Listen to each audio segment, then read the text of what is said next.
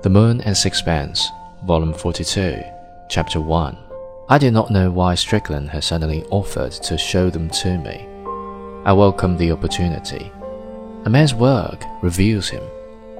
In social intercourse, he gives you the surface that he wishes the world to accept, and you can only gain a true knowledge of him by inferences from little actions, of which he is unconscious and from fleeting expressions which cross his face unknown to him. Sometimes people carry to such perfection the mask they have assumed that, in due course, they actually become the person they seem. But in his book or his picture, the real man delivers himself defenseless.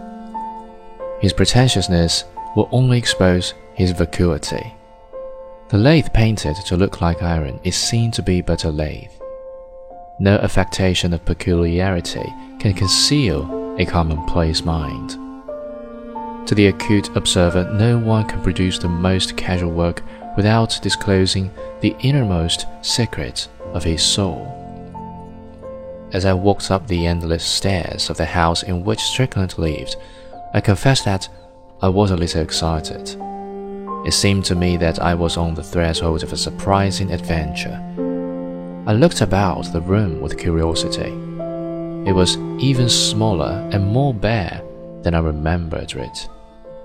I wondered what those friends of mine would say who demanded vast studios and vowed they could not work unless all the conditions were to their liking.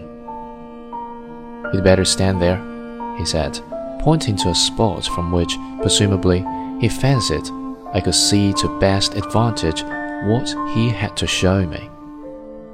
You don't want me to talk, I suppose, I said. No, blast you. I want you to hold your tongue.